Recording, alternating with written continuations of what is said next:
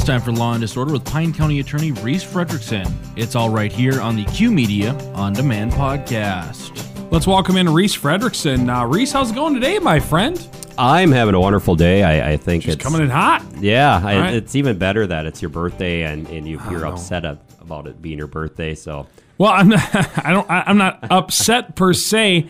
I just come from a family where birthdays are birthdays. Like they're like they're still a birthday, and we still acknowledge them. But it's not like uh, it's not like the world stops for you. Or like my wife's family, it's all like it's a week thing. Like, and the birthday is like a sacred event and stuff like that. Where like for my family, it was like, hey, happy birthday. And my parents used to give me us like a set of tires for our birthday oh okay. for safe. My mom's a big safety nut, so she'd be she'd buy like tires, like mm-hmm. for so every year you get two tires. So you take those two tires, you put them on the back, put the back tires on the front, and then that's how you would continue to go every year, and you'd be safe because you'd have new tires or whatever. nice. And then last year, my mom decided to discontinue that. Oh, and she's just going to buy like us a $20 gift card to like our favorite restaurant, which is a significant financial difference, but whatever, you know, mom, I, I get it. She's retired. But here's the thing is my brother, my brother's four years older than me. Mm-hmm. My sister's three years older than me, which means they both got multiple years of tires more than I did. they probably got four tires. Yeah. Yeah, that's what I'm saying. Like they got well they got they got my brother got 8. My brother got 8 tires Wow. and then my sister got 6. So I'm I'm I'm down at least 14 tires comparatively. Wait, let me do, let me redo that math. Yeah, 14 tires comparatively. Wow. Yeah, I know. Yeah, that's not fair. this was Um, and the younger ones, the, the younger child's supposed to be the spoiled one. right. And I'm like, it's it's it, it doesn't seem fair to me. And I, now, granted, I owe my parents three thousand dollars, but that's not that's beside the point. I asked my mom. I said, "How about for this year's birthday, you just forgive all the debts that I have?" And she just laughed. She said, "No way." She's like, "Nah, I'm not falling for that." When you paying her back? I, I every I do. She automatically somehow I still have a bank account attached to my parents at age 34. Wow. It's a lot of work to like change that. You know what I'm saying? Mm-hmm. Like, and yeah, that's what it is. I really don't. I really don't care if they look at what they can look at my financials. They just see it growing by the hundreds of thousands of dollars each paycheck.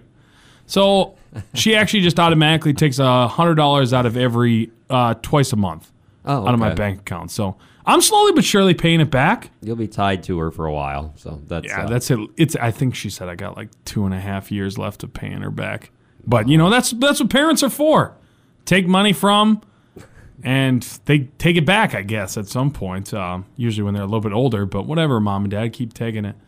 Uh, Reese, enough about me and my birthday and everything that's important in life.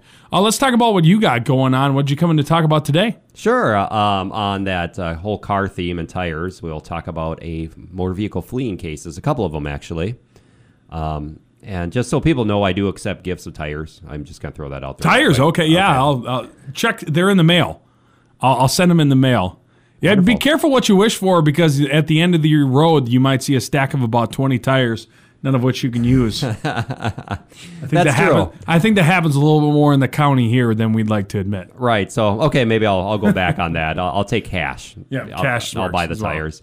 So the person I'm going to talk about today is uh, a person who has been known to law enforcement in this area for a while. His name is Jesse Leroy Boster, B O S T E R, 31 years old, um, originally of Pine City.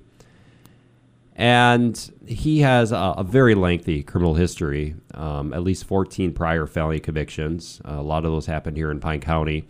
About half of those involve fleeing in a motor vehicle. So he's not a very successful motor vehicle um, thief or uh, person who flees. He usually gets caught.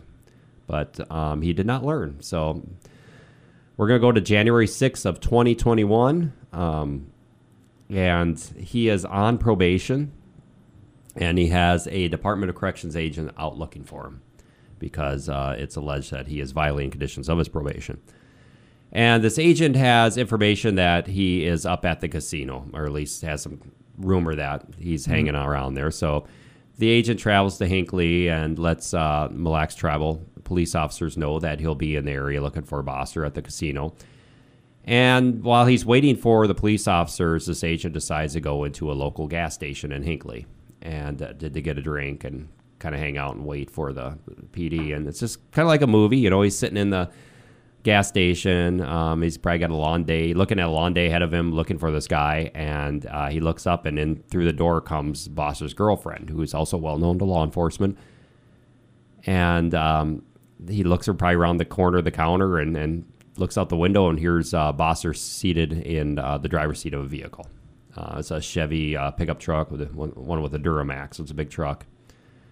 And so he puts his drink down. He sneaks out, gas station, gets in his own car, calls the PD and says, "Hey, you know that guy I'm looking for? He's here. I found him. Or at the, he's at the gas station.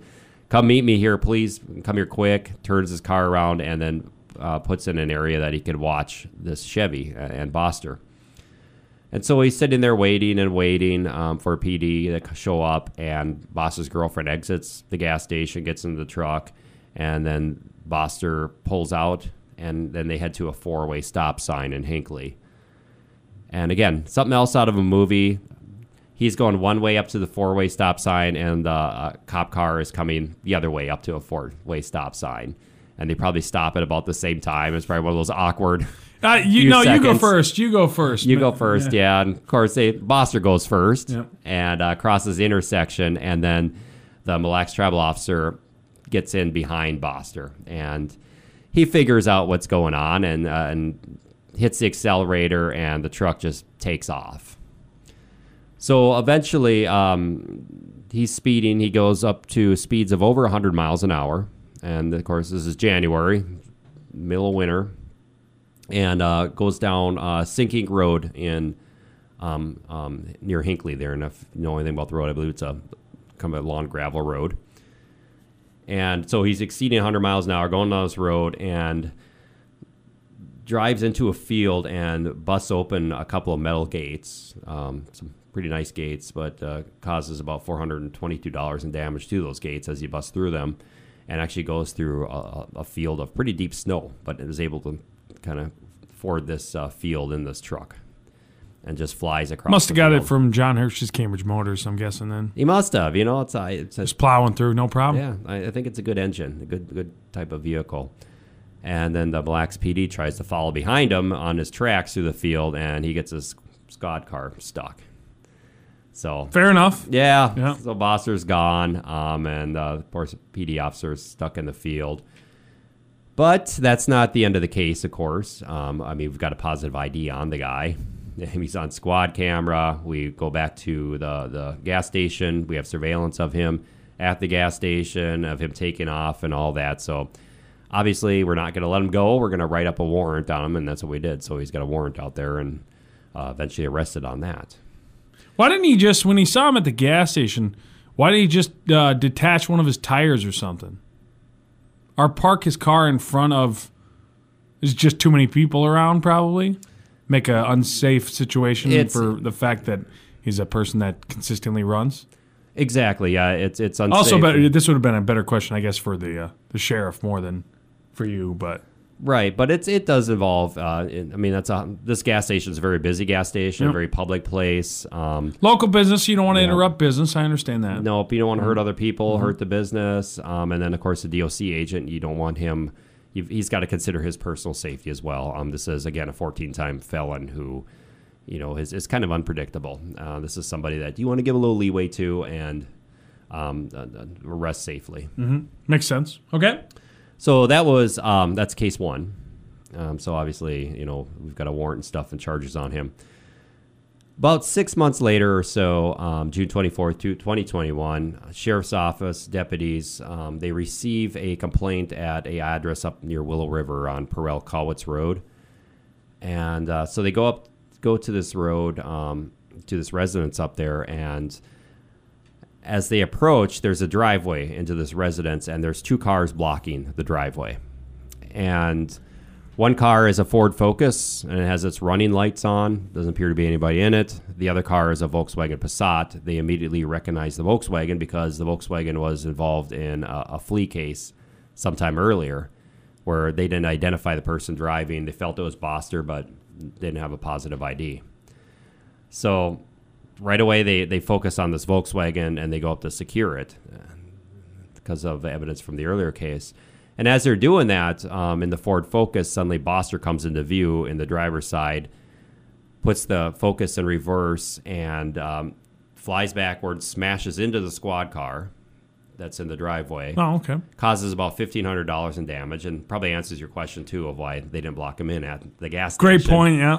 Don't want to get your personal vehicle damage. Yep. Right. And then he takes off and, and flies down this Perel Cowitz Road towards the city of Bruno.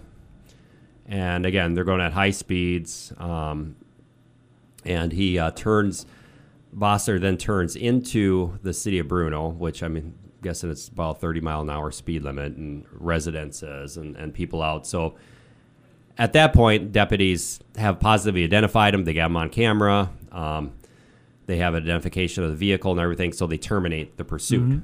Again, for For safety, it makes sense. safety. Yeah. Yep. And just let him go. And then a short time later, they're just driving around the city of Bruno, and they happen to see the Ford Focus. And uh, guy's not not really a master disguise. He put a mas- mattress, like there's an old mattress, and he put it over the license plate, thinking that would hide the fact that this was the same car. But um, Yeah. obviously, I think sheriff's office is fooled by that. So they go over to this, uh, you know, identify the focus, and as the deputy's out there looking at the car, he hears Boster's voice in a in a nearby camper talking, and recognizes his voice because they've had plenty of contact with him in the past.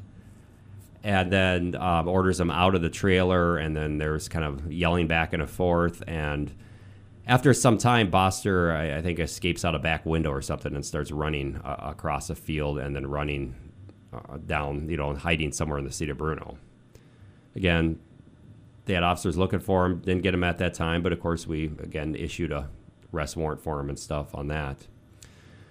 So cases, I mean, easily provable cases. Um, he's convicted of both those crimes, and this was actually last Tuesday.